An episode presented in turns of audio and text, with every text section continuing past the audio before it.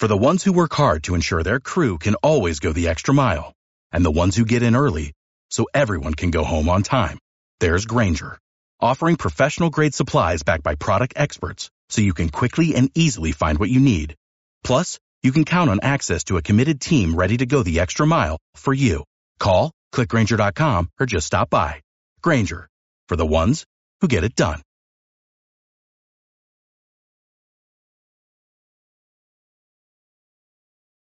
We're going to turn now to the latest on the Trayvon Martin shooting and that brand new police surveillance video obtained exclusively by A B C News. That man right there is George Zimmerman, being brought into the police station in handcuffs that night. The video raising questions now about his side of the story. A B C's Matt Gutman is still there in Sanford, Florida with the latest. Good morning, Matt.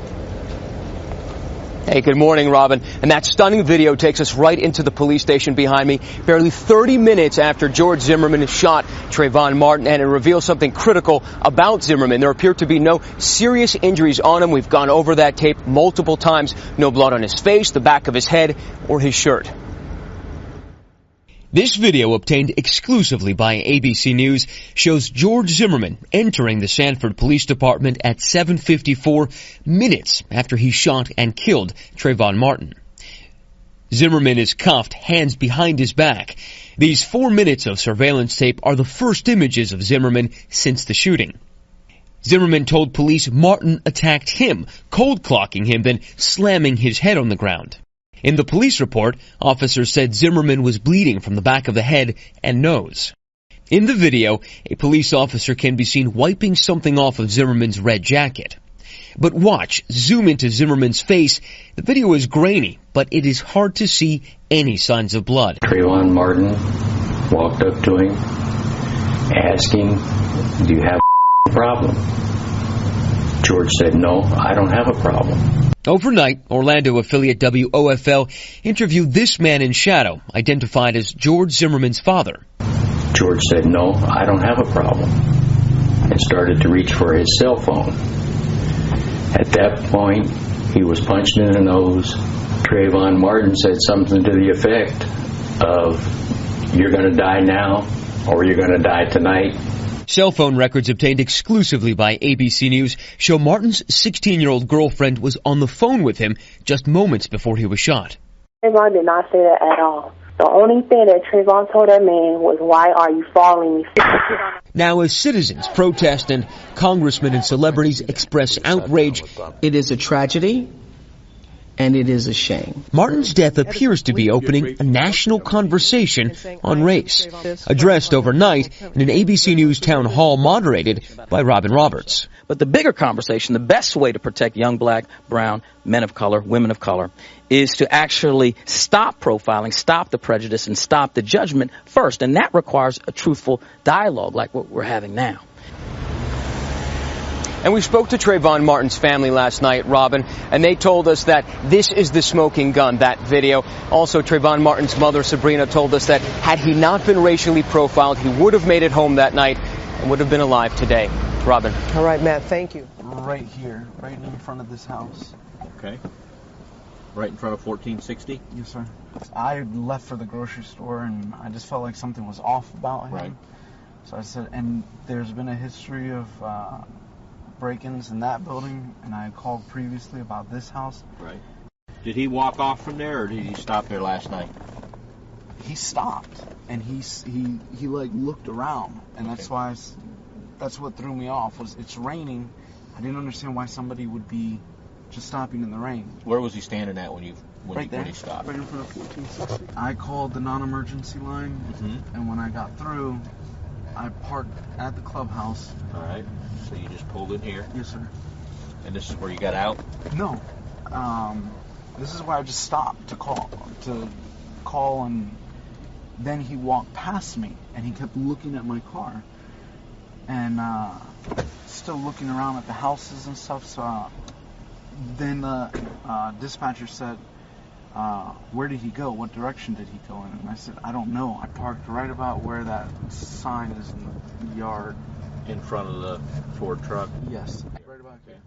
And I saw him walking back that way and then cut through the back of the houses. He looked back and he noticed me, and he cut back through the houses.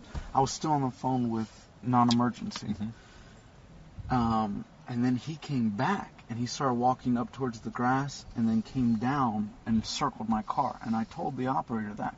He was circling my car. I didn't hear if he said anything. Right. But he had his hand in his waistband. Mm-hmm. And I, I, I think I told the operator that. And I said, I don't know an address. I think I gave them my address.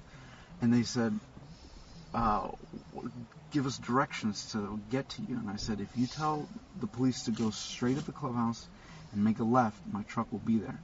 And again, they asked me where he went, what direction he went in, and I said, I don't know. Okay. And then I thought to get out and look for a street sign. Right.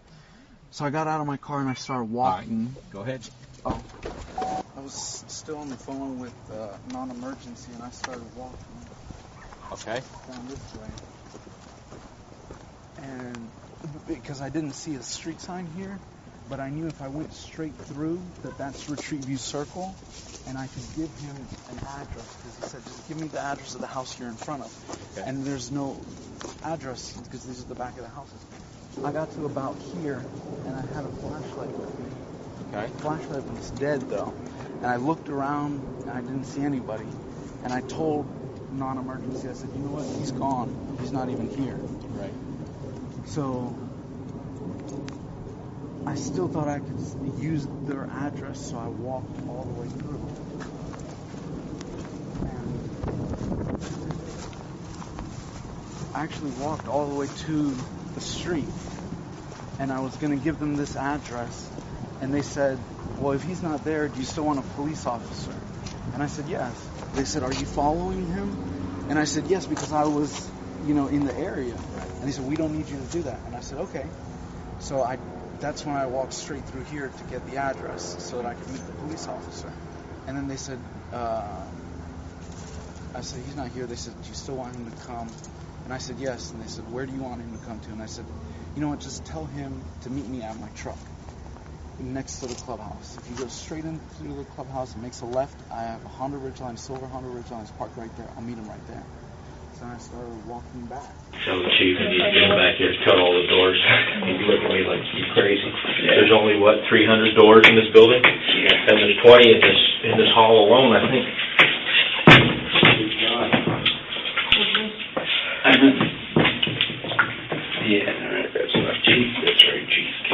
Probably. No, I don't know. We're getting it. All right.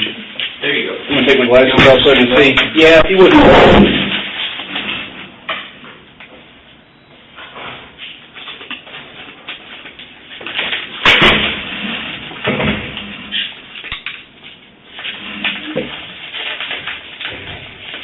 Oh, I can exhale.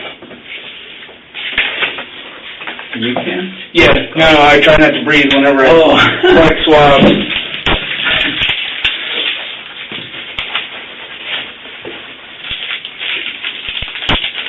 To get swabs from out of the jail.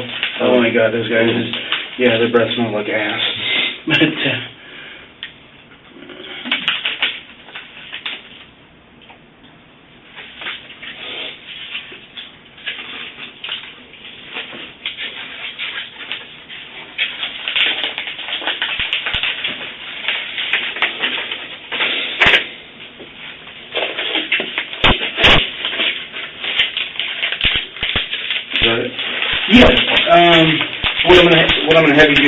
and I'm going to close this envelope up and uh, put a piece of tape across it, and then I initial, and then I put an X. What I'm going to have you do is, I'll give you the uh, Sharpie, have you initial, just put your initials just half on, half off of the uh, tape, just as I done.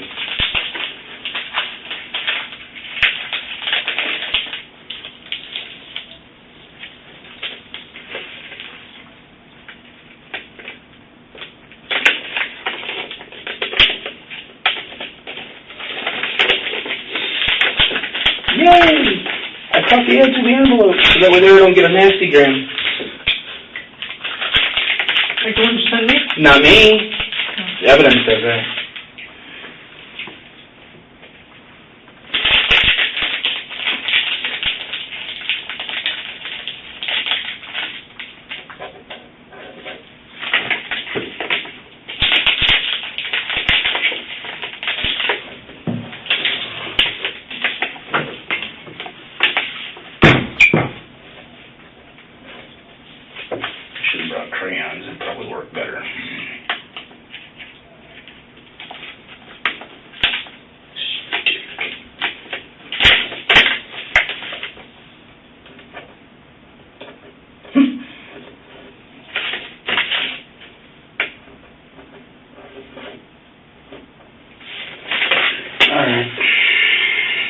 on a one X?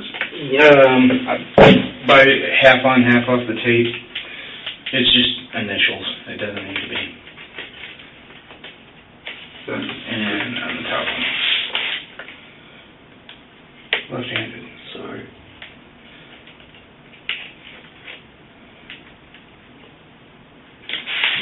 Cool. Thank you very much. Thank you.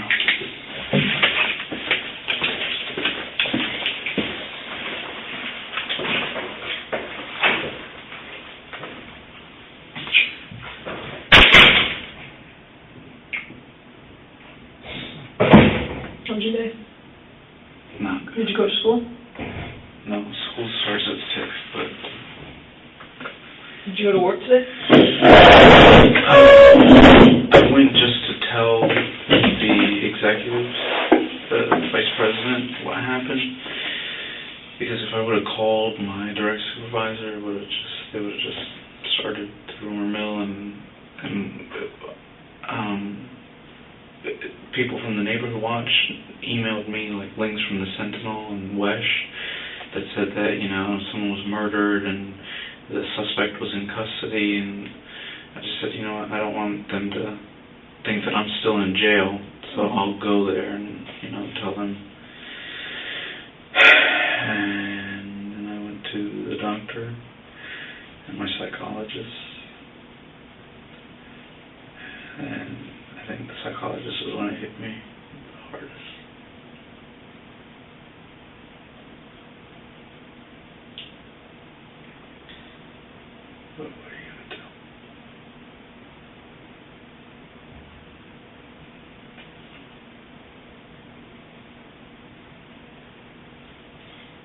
Have you ever had to shoot anybody? No. Good for you.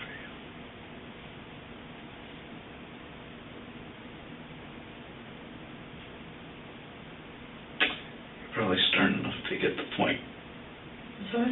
You're probably stern enough for it to get the point. You got that. Mm. Authoritative, commanding presence. They can see that I'm all geared up, hey? I think even without it, yeah. I wouldn't question your deployment. Um. My wife's a mess. You any kids? No, thank goodness, not yet.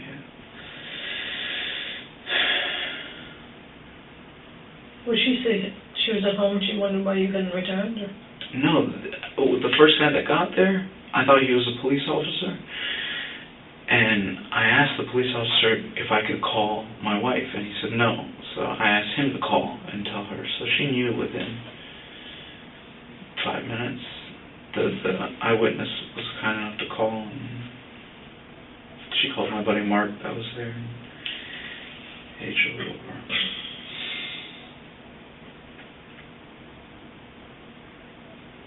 Did they do an a, uh, M R I or anything on you?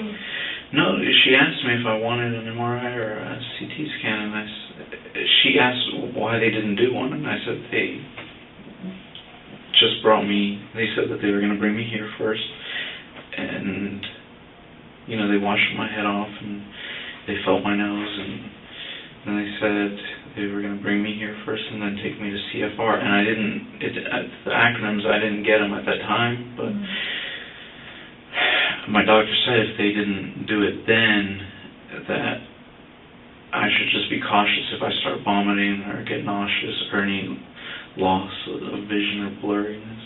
But other than that, there was, uh, if they cleared me at the site, then it was up to me if I wanted to pay for it. And those things add up quickly. So.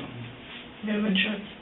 Yeah, I do, but it's like it's like the bargain basement ones. Yeah. That's like, you know, a five thousand dollar copay before they pay anything out, okay. And then they pay like fifty percent of whatever your bill is. So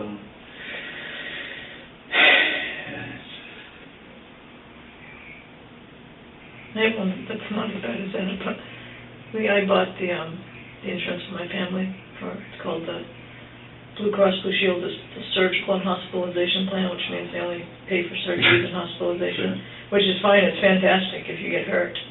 I only pay hundreds of dollars a month for my entire family of five. Oh, wow, that is good. And um, just to give you an example, my daughter had uh, broken her arm. And she was in hospital about three days. And she had surgery, and because she had slipped on the, the trampoline, and instead of her elbow bending this way, it popped and bent this way, and it busted some bones in her arm. And she had to get pins and stuff. And I think I was only out of pocket about twenty-five hundred dollars. And it was like a thirty thousand dollars expense, like with all the bills that kept coming and coming and coming. So I felt like I had really good insurance. It's mm-hmm. just if I have to go to a doctor, I got to pay for it. But it's no big deal because, you know, I'm paying one hundred fifty dollars a month where my um, fellow workers here who get it through the city are paying for a family, you know, upwards of five hundred or six hundred dollars a month.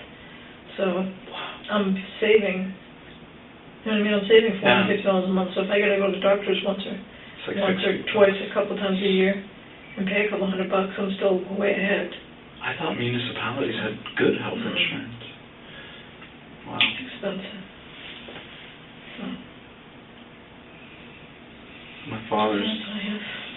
And then I do, the, I do the benefits card where you can... Oh, money. Yeah. Health savings and, account. Yeah, health savings account. And I do that and use that to pay for the visits.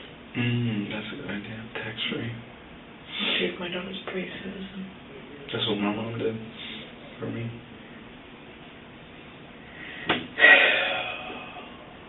My dad's uh, retired Army. I'll never forget. They uh, they have, you know, really good insurance.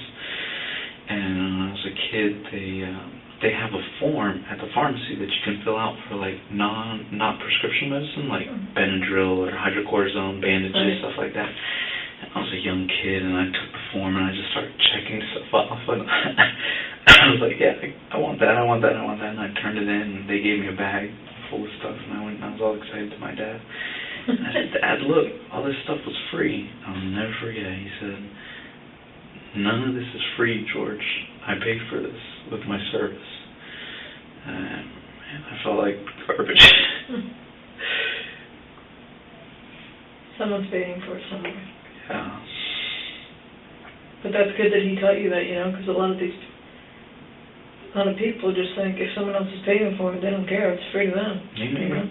Go and take it all back. And that's why you'll have with people who have free Medicaid and stuff. They'll go to the emergency room because their kid's coughing too much, you know, instead of going, okay, this, this isn't really the appropriate place, but they don't care. The doctor will see them, and the, you know, the state will pay a thousand dollars or whatever cost for the visit, and we'll pay. They don't care. He thinks I don't listen, but I do. Hmm.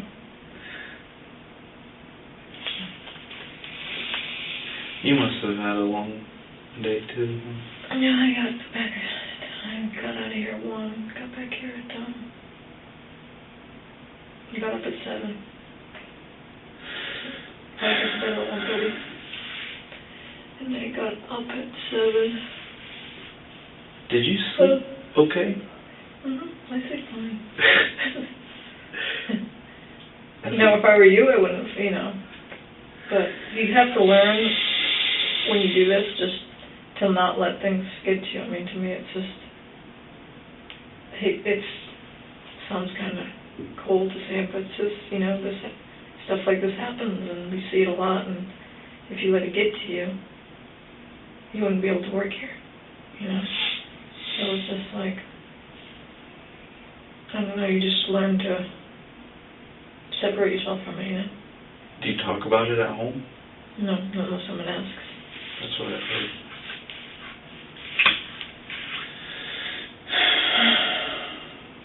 I go home and watch T V with my kids, play with my kids, but I don't ever talk about work unless they ask a particular question, and I'll tell them. But if they say, you know, how was your day at work? I'll be like, it was all right. That's at the end of it, unless they want particulars. How does it work? Like, you, you get called in as an investigator, and then you're on duty until the investigation is, like, the preliminary investigation's Yeah, we um, stay here until we have no more leads, and then we go home, and, or whatever we can, you know, to the point where there's really nothing else we can do at this point. Um, we can just come back in in the morning. And then you have to come back at mm-hmm. your next scheduled shift? Yes. You can't, like, tell them I was out to one? Well, they have to give you six hours between shifts. Uh-huh. So if you get out of here at one, but you're scheduled in here, say your shift was supposed to start at five a m, but you didn't get out of here till one, they have to give you six hours. Oh, okay. So they can tell you have to be back in. It isn't a lot of time. You're tired, but... No, by the time you get home... But your supervisor will work with you. You know, if you say, look, I'm really tired, and if there's nothing I can do between five and eight, I can start doing whatever I need to do at eight, so let's just come in later and get it done. But at that point, you've earned the overtime. You don't want to lose it. So that's just like, you know? Yeah. It builds the pay. Were you an investigator when you worked at detail? Mm-hmm. Oh. And I just do details to make extra, extra money. Did uh, Chief Lee put that email in your file? I don't remember seeing that. He might have. He might have sent something. He said he was going to. Oh, I mean, he may have put it in a file, but I don't remember. What, who, who, what did it say? That you went above and beyond and you held on to the flyers even though they were having... No, I, don't, I didn't see that. He probably just put it in my file. Huh. That was nice of you to do. It was nice of you to take care of it. Uh, it was a fun party. It was, was, it was it? Easy detailing. You get paid and sit in a party and they're feeding me. And, was it? Yeah, it was nice. It was really nice family. They had good Spanish food. Oh, really? I thought they were Middle Eastern. Oh, whatever they were. That's right. You're right. They were Middle Eastern. That's right. They were Middle Eastern. They had, the food was good. Really? Yeah, that's right. Now that you say it, they were Middle Eastern. I was at a party with a black family the other day, Saturday, and it was a nine-year-old birthday party, and that's what we were in Maryland. Hello. Hi. That's a good Earl Sanford. I think I saw you last night. No, you did not. No. That's Peter Bergen. Thank you, George. Yeah. I understand that you want to participate in a C V S A. Yes, sir. Okay. You know what? I am going to grant your wish. On any medications? Uh, yes, sir.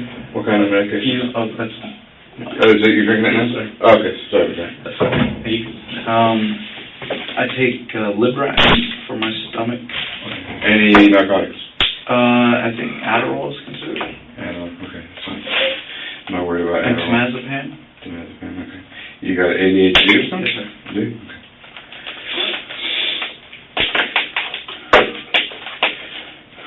Now, I take it you're here talking because you had a really bad night last night, to say the least. Let me see the back of your head. Okay, here doesn't look too bad. I'm sure if I need the bandages, it doesn't look very good. Okay, I, like I said, I'm an investigator on the standard. Um, I am the C V S A operator. As a matter of fact, I am the senior C V S A operator for the city of Sanford. Um, I've been doing these for quite a long time. And do you know anything about the C V S A? No, sir. You ever taken one? Uh, Apparently not. No. I'm sorry. I, I, I went to school for I just know uh, computer stress analysis. Voice stress analysis. Oh. This is right there. They, we even put it right there for you so you can read it while I'm talking to you. Um, basically, you're right. It's it's a uh, computer-aided truth verification system. Um, I'm sure you know uh, polygraphs and all that kind of good stuff. Um, This is basically the latest and greatest in, in truth verification. Polygraphs are great. I think they are wonderful, but some of them have, you know, everything has to take it someplace. Okay? Yes, sir. Okay. All right. First things first, let's get rid of the administrative stuff. Yes, sir. Okay, what I need you to do, I need you to read this. Okay, and I need you to fill in this, and if you agree with the terms, sign down there and date it. If you don't, say so, and then we'll talk.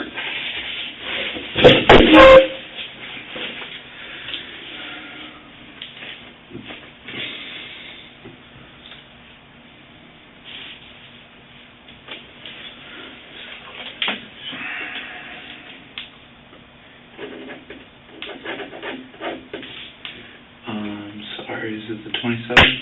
Today is the twenty-seventh, you're correct. could you have been put into a time warp? Yes. I'm going to need it right now.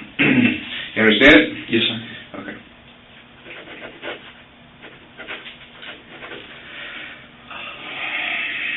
Looks like you got banged up pretty good. Yeah.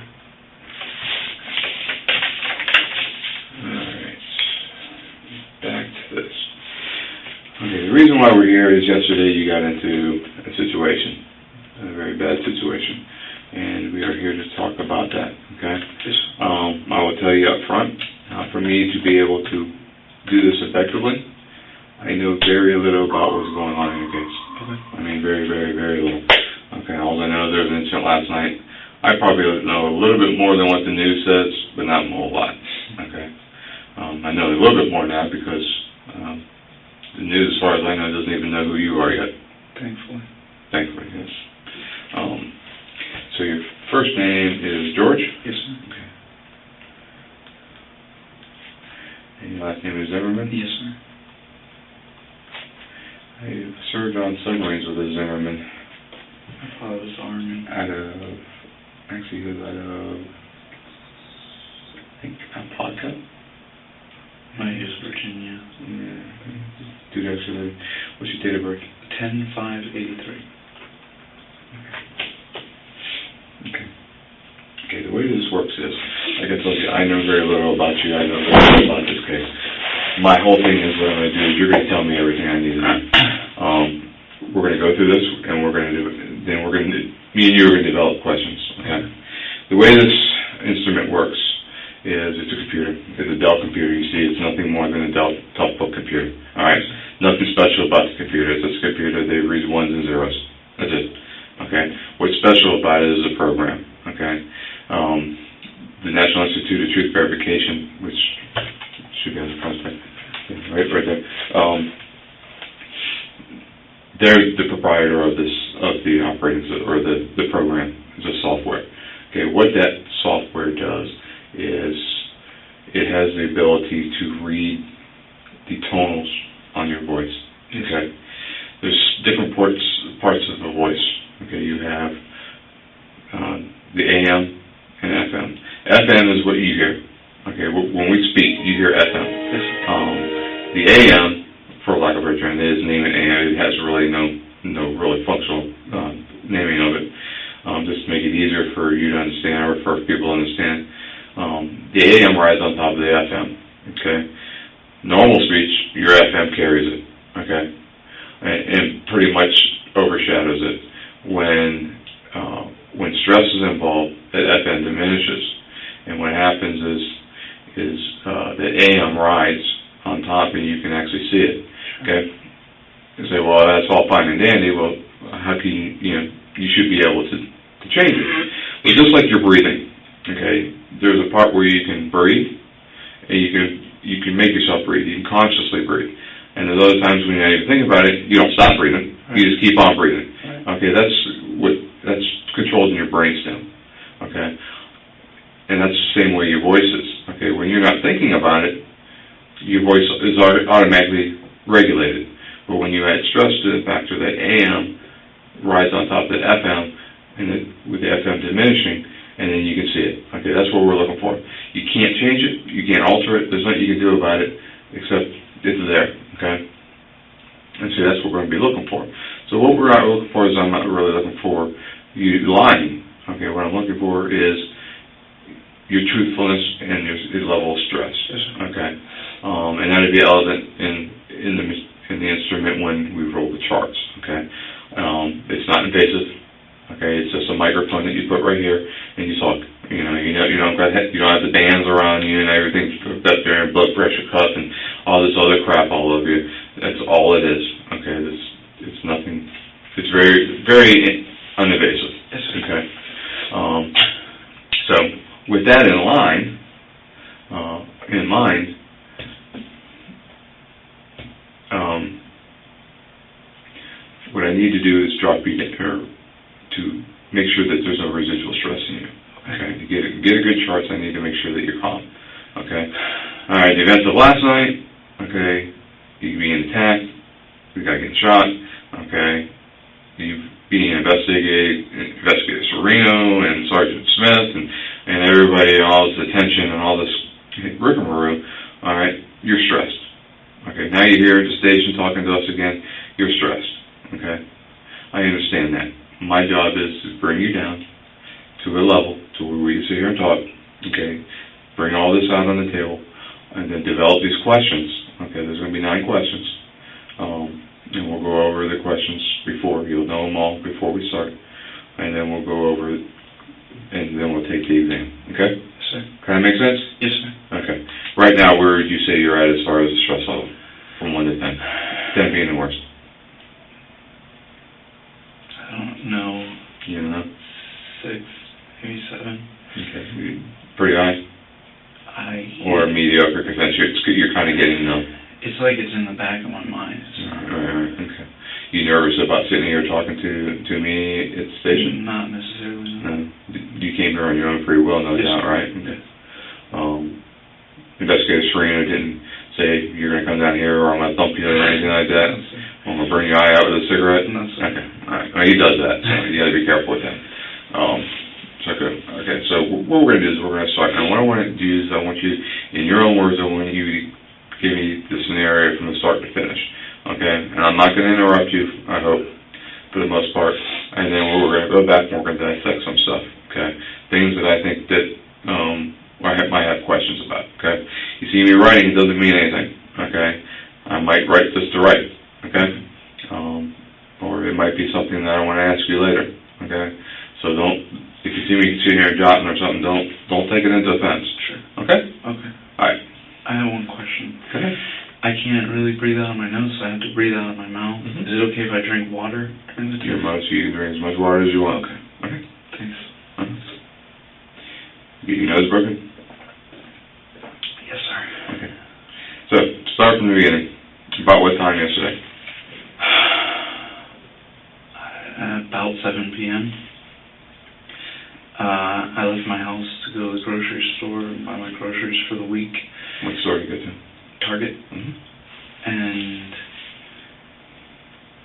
I was leaving my neighborhood when I saw this guy um, walking slowly in front of a house, looking towards the house.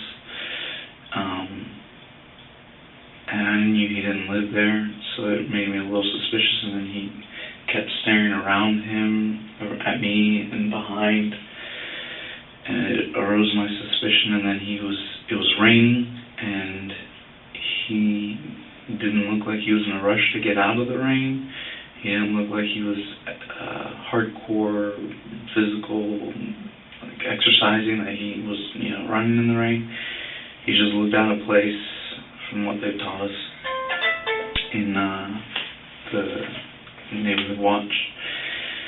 So I drove past him and I went to the uh, clubhouse and I called the non-emergency line. Mm-hmm. Um, as I was on the phone with the non-emergency line, he walked past my car and I lost visual contact of him. Um, The operator asked me if I could get to somewhere where I could see or at least give him a direction of where he was headed. Mm-hmm. I said yes, so I pulled out and I drove adjacent to the clubhouse. And I was unfamiliar with the street name. The operator asked me what street I was on. And it's not the street that I live on, it's a side street that cuts through the neighborhood, and I told him I didn't know.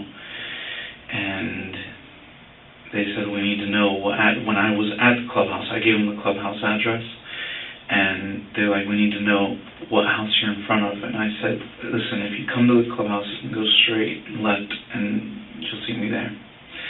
Uh, at this point, the guy walked around my car. He had his hand in his waistband.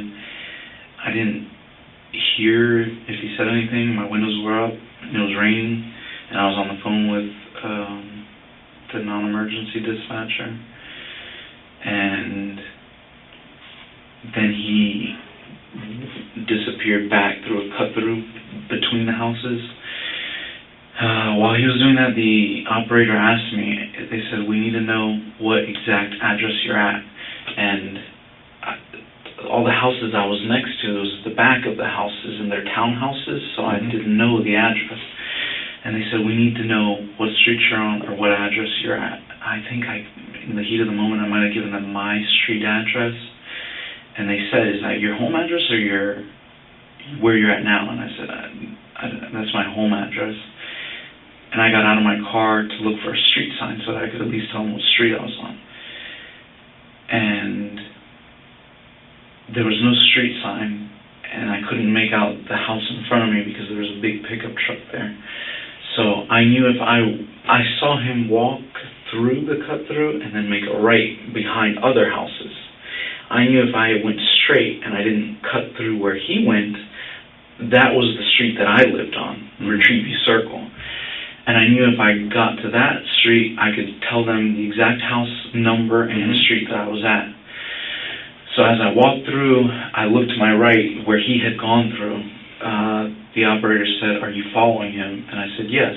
They said, we don't need you to do that. And I said, okay. And I walked through to the other end of the street to give him the address. And as I was doing that, I said, he's not here anymore, he's gone. And they said, you don't see him? And I said, no, he's gone. And they said, do you still want us? And by this time, I had gone to Retreat View Circle. And they said, do you still want us to send a police officer out? And I said, yes. And they said, well, where do you want the officer to meet you at? And I said, just tell them to go to the clubhouse, make a left. I didn't give them a description of my car. And I said, I'll meet them back at my car. So I walked through again, and as I was about halfway through, Uh, he appeared out of nowhere. Were you still on the phone? No, I hung up. They said, we have an officer en route. And I said, okay, thanks. After he asked me if I wanted an officer there, they said, we have an officer en route. I told them to meet me in my car, and I hung up. Mm-hmm. And I put my phone away. And when I got about halfway to my car from the street, again, behind the houses in a dark area, I heard him say, you got a problem? And I turned around and I saw him, and I went to go for my phone and sing sh- and call nine one one and said, I'm out of emergency this time. Mm-hmm. But I I guess I didn't have my phone in the pocket that I thought I had it in. I had it in my jacket pocket, and I reached for my pocket, and I was looking for my phone, and he just punched me in the nose. And I fell backwards or to the side. Somehow I ended up on my back. He ended up on top of me, and he just kept punching my face and my head, and I was screaming for help. And he told me, shut the fuck up. And I kept yelling for help. And I got a little bit of leverage, and I started to sit up, and then he took my head and slammed it into the concrete several times. And each time I felt like my head was going to explode more than the last. I felt like I was going to lose consciousness, and I, then I really, I started screaming for help. And he covered my nose with one hand and his, my mouth with the other one, and he told me, shut the fuck up. And uh, I couldn't breathe, I was suffocating. And all I could think about was I didn't want him to keep slamming my head on the concrete, so I kind of shifted and squirmed my way out, not out from under him, but like to where, because the concrete was only, it was a sidewalk, and it felt like he only had my head on uh, maybe a quarter of the concrete, and I could shift my way out and get onto the grass, where if he was slamming my head, it would just hit the grass and not the concrete. But when I shifted, my jacket came up and my shirt came up and exposed my firearm. And that's when he said, he like sat up and looked and said, you're gonna die tonight, motherfucker. And I felt him take one hand off my mouth and slide it down my chest. And I just pinched his arm, and I grabbed my gun and I aimed it at him and fired one shot. He kind of sat back and said, you got me, or you, you got me, you got it, something like that. And I thought he was saying that he heard the shot and that he was giving up. So I pushed him off me, and I don't remember if I pushed him off me or I pushed him back. Either way, he, I ended up on top of him, straddling him. He was up uh, face down. And when he was hitting me in the face and the head, it felt like he was hitting me with something in his hands. So I thought he had a weapon, and I grabbed his hands and pushed them away from his body. And I said, stop. I said, stop. Just don't move. Mm-hmm. And he was saying something like, like ah, ah, and cursing. I said, stop. Don't move. And then somebody came, and they had a flashlight, and I thought it was a cop, and I said, I still had my gun in my hand as I was holding his hand out, and I said, uh, are you a cop? And he said, no, and I said, he said, I'll call them, and I said, I don't need you to call them, I, I already called them, they're on their way, I need you to help me restrain this guy. And he said, like, I'm calling the police, I'm already on the phone with them. And I got up off of him, because he stopped struggling. I thought he just, like, stopped struggling. And then I, I holstered my weapon. I saw another flashlight. And I said, are you the police? Because I, I had blood all over my face and my eyes. Mm-hmm. And the flashlight, it was dark where I was. So the flashlight was really bright. And I said, are you the police? And he said, who shot him? And I said, I did. And uh, I put my hands above my head like that. And I don't remember if he told me to turn my back to him and walk back towards him, but I turned my back to him and I said, I did.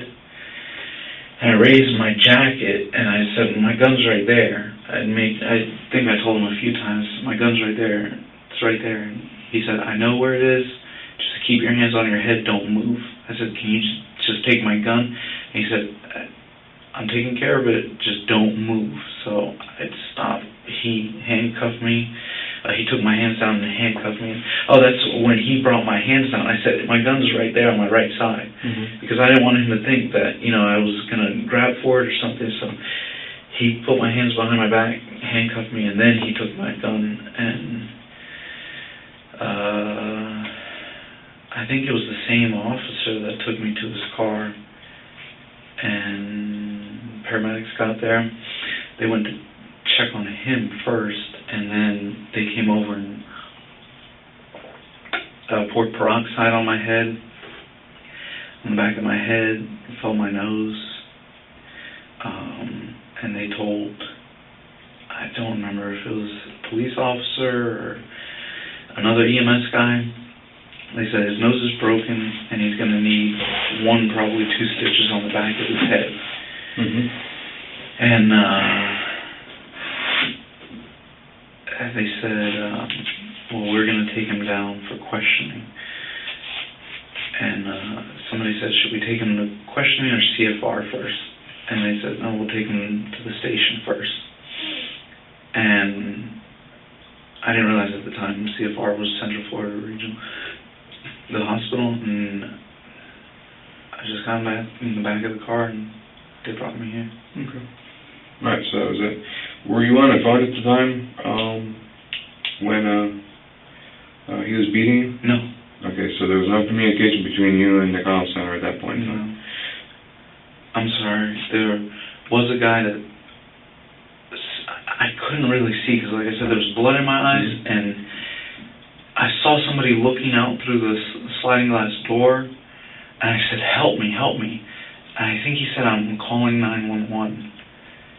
But the guy was beating me in the head and the face, and, but he might have been so on the phone. So there's a possible bystander there? Yes. Okay. He might have been on the phone with nine one one. I don't know. But I was not communicating with the police at that time.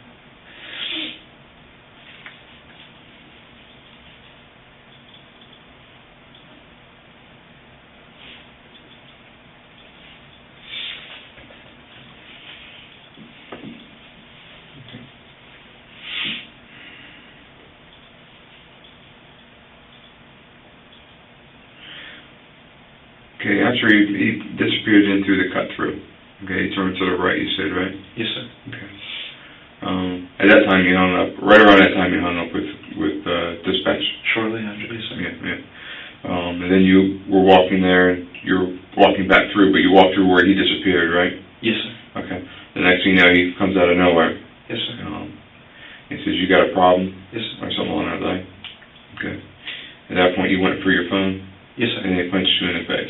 I, I answered him. I said, no, I don't have a problem. Okay. And that's when, when I went for my phone, and he punched me in the face. Um, and then you guys exchanged some, some, some punches? I didn't hit him at all. I mean, I was trying to defend myself, but every time he punched me in the nose, it felt like my head was going to explode. Okay. Was it at that time you pulled out your gun? No. No. At any time prior to, did you pull out your gun? No. Okay. So this possible bystander that you told to call nine one one or help, you should be able to tell us that your gun was still in your holster. Yes, sir. Okay. Or didn't see the gun. Correct. Because if you didn't also, you probably wouldn't see it. No, sir. I mean, as we were wrestling, like I said, my jacket came up. I understand that. He saw it. But if he if he was to look out and, and look at you, you, you wouldn't have been in your hand or anything like that. Okay.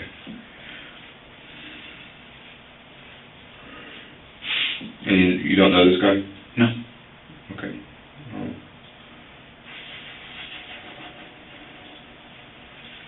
well, other than. Um, why, why'd you uh, try to maintain such close proximity to him? To tell the police where he, what direction he was headed in. Did you feel that you put yourself in danger? No, because I, I where I was parked, my headlights were lighting, illuminating, mm-hmm. and I saw him turn down the, and by the time I was on the phone with the non-emergency, mm-hmm. by the time I got to where he was at, I felt he had already made his way. I've called non-emergency probably a dozen times, and mm-hmm. they these guys are known just to run. As soon as they get suspicious, mm-hmm. they run, and they know the neighborhood back and forth, and mm-hmm. they just disappear in between houses mm-hmm. within seconds. Mm-hmm. So I kind of walked, and I, I looked around the corner, and he was gone. So I was, that's why I told him, uh, non-emergency, he's gone. Okay.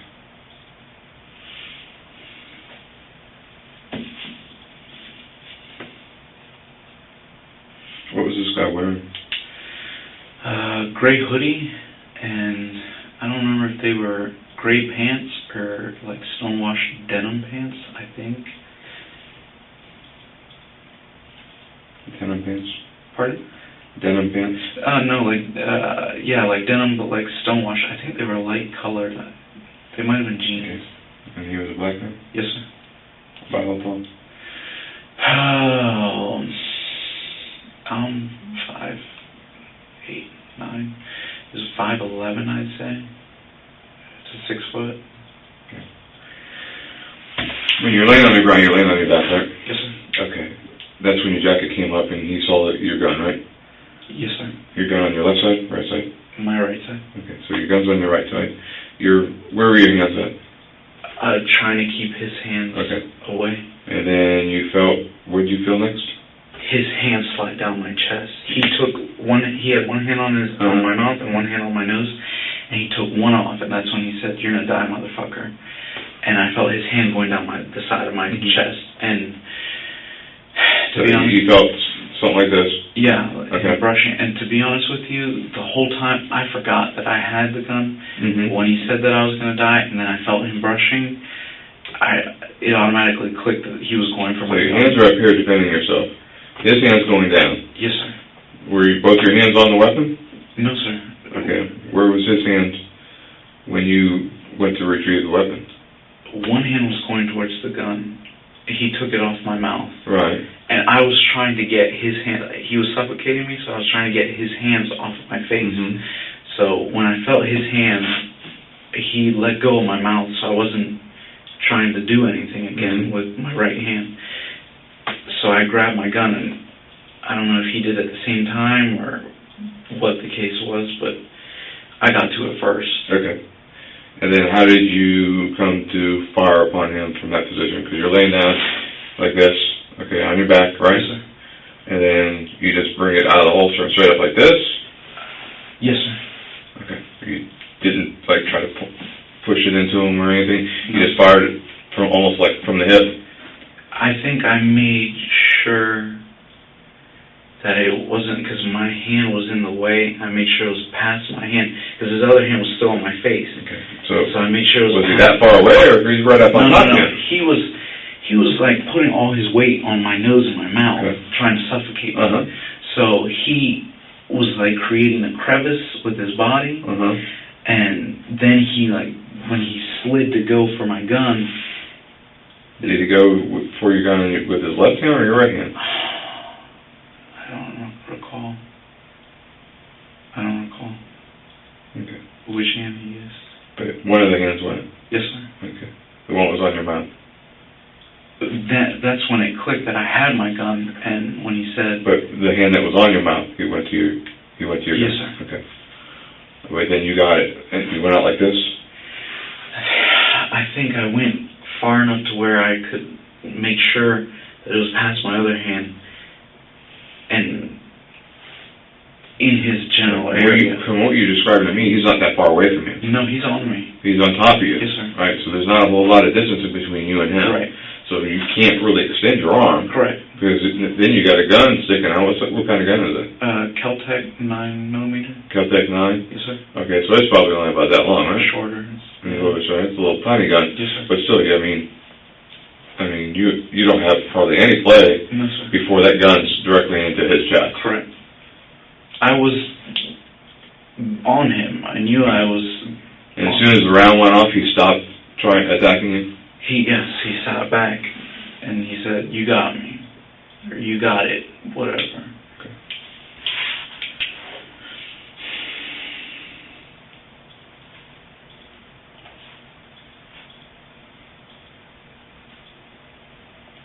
I'm sure it all happened just that quick, too. It, it felt like an eternity when I was yelling for help. Sorry about that. No. It's cool. They always call it. Okay. Um, and I, I thought the police were there. They were going to be there. They, so it felt like it took forever. Yeah. That part does go forever. I've been there before. Not in the situation you've had, but it takes, seems like it takes forever for you know, somebody to get there when you really want them. Um, When in reality, it was only probably a couple of minutes. Okay. Let me, I'm going to step out for a minute. Yes, sir. When I come back, we're going to start developing questions. Okay? Yes, sir. Um, you need to use the restroom or anything? Uh, if I could just get more water. You need more water? Sure. Um, it's from the restroom. Yeah. Good. Get it from the restroom. Oh. Right there. Yes, and then just come back and sit down. Okay?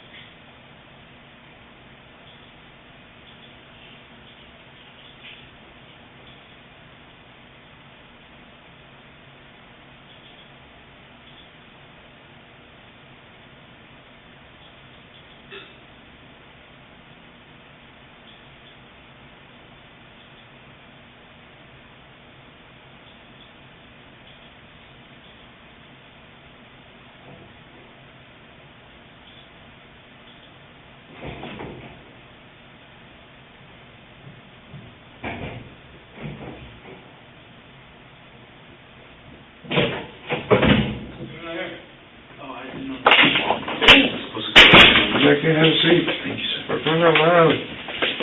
Okay.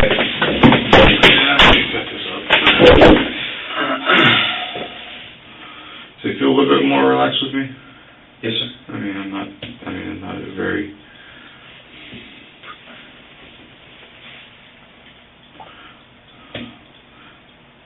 Not very intimidating to begin with, but you know what I mean? Everybody's intimidating at this point. Everybody's intimidating. Okay.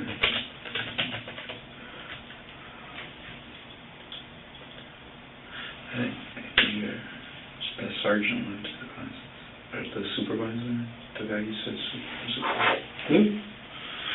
Just so you know, they're not mine. All right, I'm thinking. They're somebody's. Dun, dun, dun, dun, dun, dun. I forgot to ask them. Where did you get your woman? Oh, jeez. Get off the phone. Oh, my employer asked for the case number, too. Why? They had no business to it. I guess they wanted to see if I was a criminal or something. Yeah, what was the last four of your case number?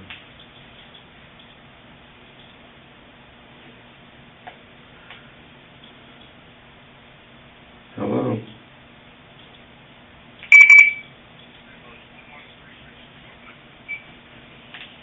Oh, alright. I'm back in here again. I just came out and talked. Uh, good for you there, Chris. Now that I think about it, they're probably just being nosy. But they seemed to, it was H R they asked, they... It's up to you, man. They asked for the police report, and I said, from what it sounded like, there wasn't going to be a report for a while. Well, number one, we're not going to give anybody a copy of the report for a while because homicide investigations are not released until they're complete. Okay.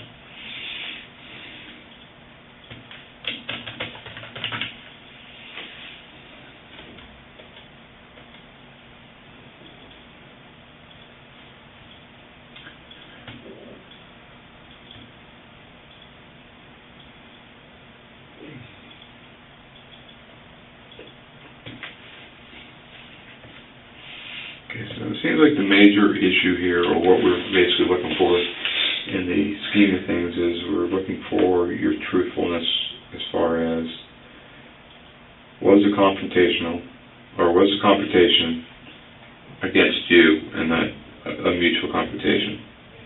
And um, I guess the other point would would you be in fear for your life? Yes. Okay. So with those two in mind, I'm going to develop these questions.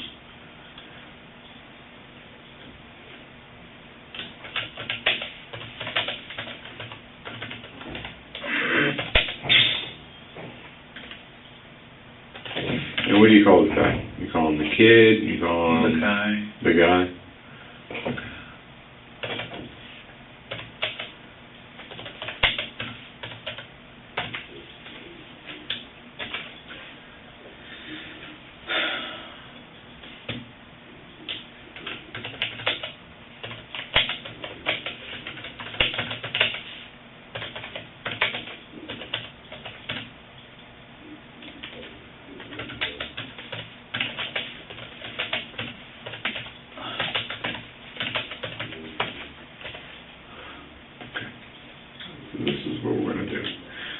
quiz is going to be nine questions.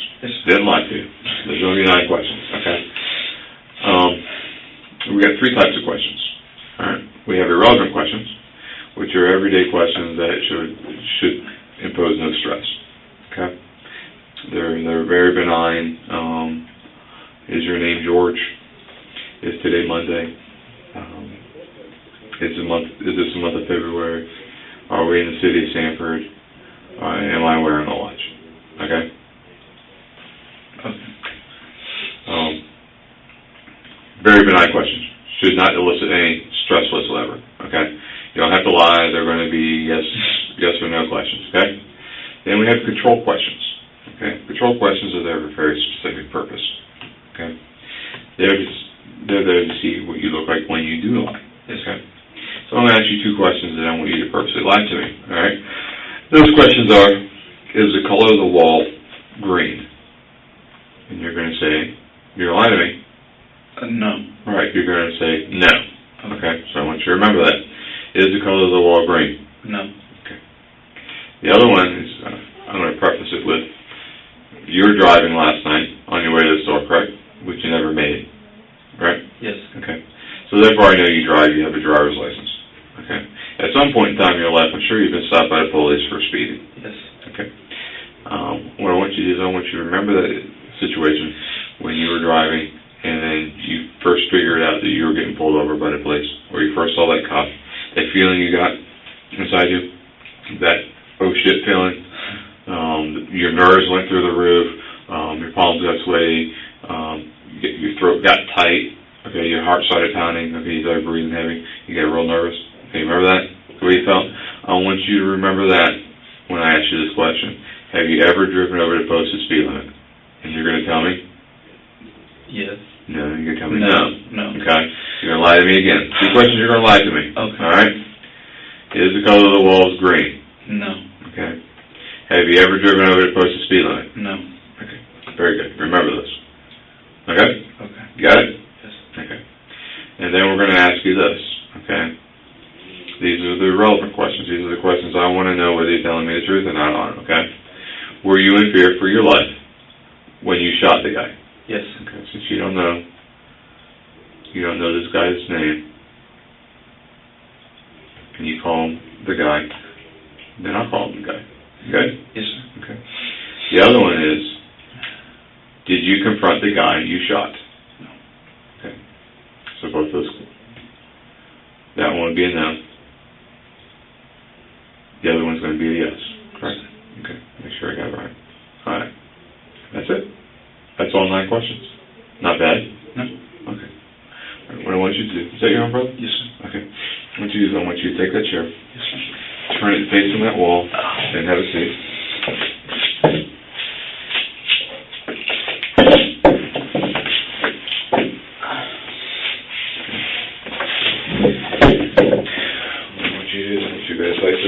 Shirt, okay, and once you relax on it, you sit, sit with both feet on the floor, sit straight up, okay. Um, I'm not going to let you drink at this point for right now, okay, but this is relatively quick, okay. You just went out and got something to drink. Yes. Did you go pee? Yes. Okay, so you're good, you're all relieved? Yes. Okay. Your stress level should be lower, okay. I'm going to ask you a series of nine questions. Remember the control questions. Yes, sir. All right, what are they? Uh... Walls green, and did I ever drive over the posted speed limit? And your response to both those is going to be? No. Okay. What I'm going to do is I'm going to, uh, when I ask you this, ask you all the questions, I want you to respond in a yes or no answer. Not yes, sir, not no, sir, don't add anything else to it, just yes. That's a simple yes. Okay, just like you've been talking to me this whole time. Okay? Don't try to modulate your voice, it's not going to work. Okay? If you try to modulate it or, or make it different, I'll be able to see it, and then we'll, we'll just have to probably redo it, okay? Um, you're not going to skew the results, okay? It's going to, remember I told you, you can't do it, so don't even try. Um, that's pretty much about it. Um, if I ask you the same question twice, it's not that I didn't believe you, it's that something went wrong. Either I didn't hit the space bar on time, um, you answered too quickly, okay? Um, something, something went awry, and then we got... We do it, okay? Yes, sir. So don't read into it and get all nervous on me, all right? Yes, sir. All right. First, what we're going to do is we're going to calibrate the machine. Let's see. Actually, I'm going to put on auto-calibrate. And we'll see how it looks. Okay, I want you to give me a yes. Yes. Give me a no. No. A yes? Yes. A no? No. A yes? Yes. A no? No. Another no? No. And one more. No. Okay. Are you ready? Yes. Okay.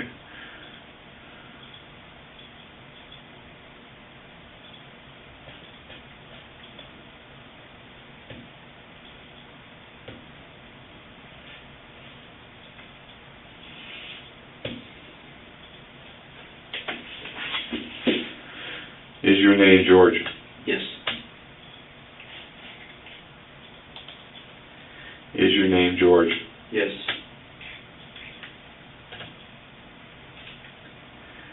Is the color of the walls green? No.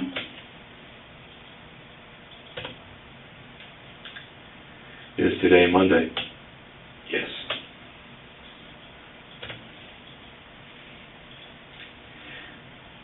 Did you confront the guy you shot? No.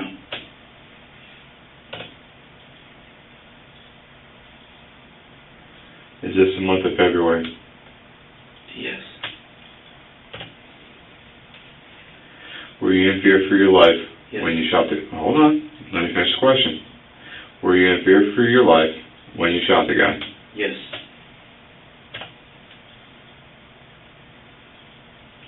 Are we in the city of Sanford? Yes. Have you ever driven up to the posted speed limit? No. Am I wearing a watch? No.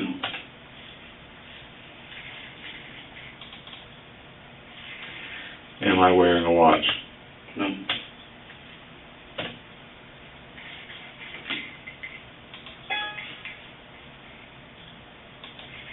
Okay. That was nine questions. Wasn't too bad, was it? No.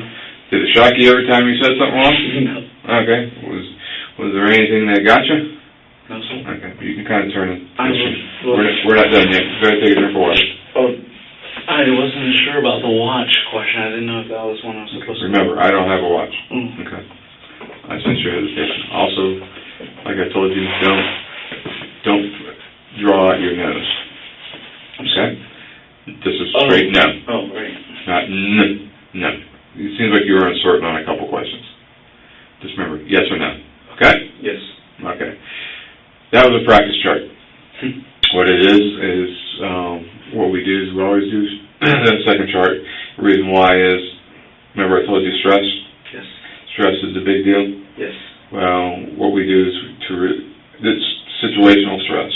Okay? Just you being hooked up that to the, the instrument, me reading into your soul um, is causing stress on you, okay? And it shows up on the, on the charts.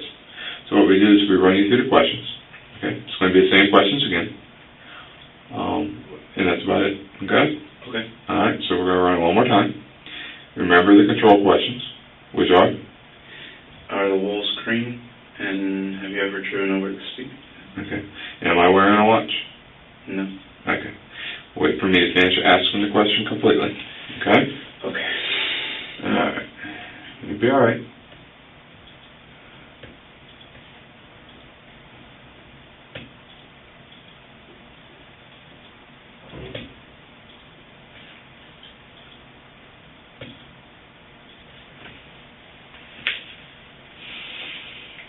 Is your name George? Yes. Wait for me to ask, finish asking the question, please. Is your name George? Yes. Is the color of the wall green? No. Is today Monday? Yes. Did you confront the guy you shot? No. Is this the month of February? Yes.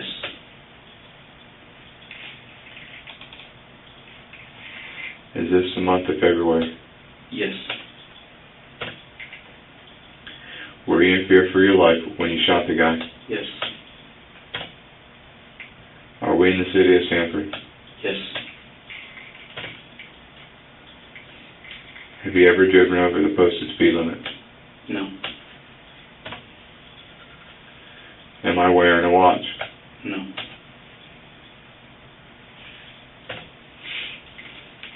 Okay, we're all done. You can take that off and you return to your seat over here.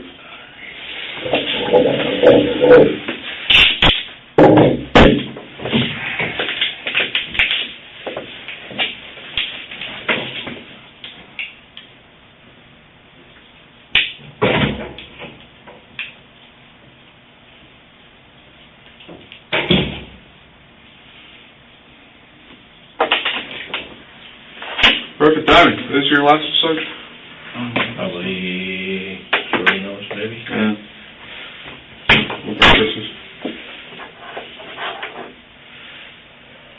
They're in here. They are mine. They're probably serene. No, they are mine. Okay.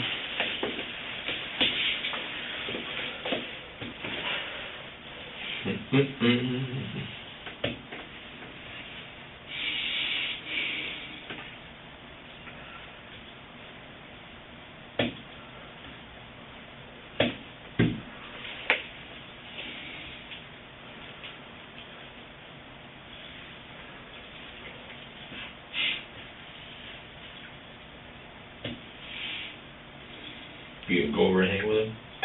Nope, I am done. Huh? I am done with him. Wonderful. All right.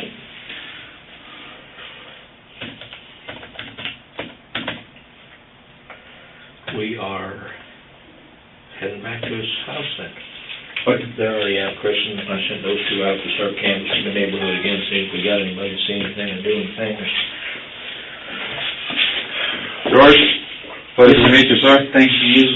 Hopefully I never see you again. That's always a good thing for my police officer. Yes, sir.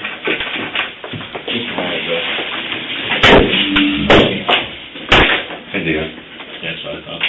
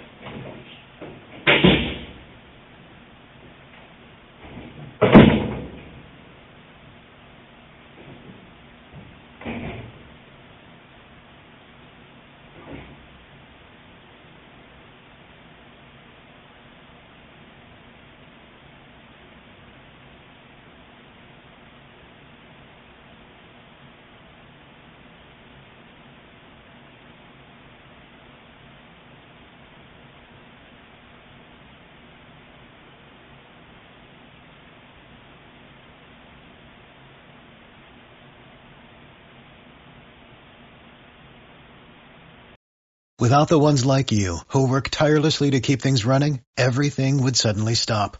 Hospitals, factories, schools, and power plants, they all depend on you. No matter the weather, emergency, or time of day, you're the ones who get it done. At Grainger, we're here for you with professional-grade industrial supplies. Count on real-time product availability and fast delivery. Call, click Grainger dot com, or just stop by. Grainger, for the ones who get it done.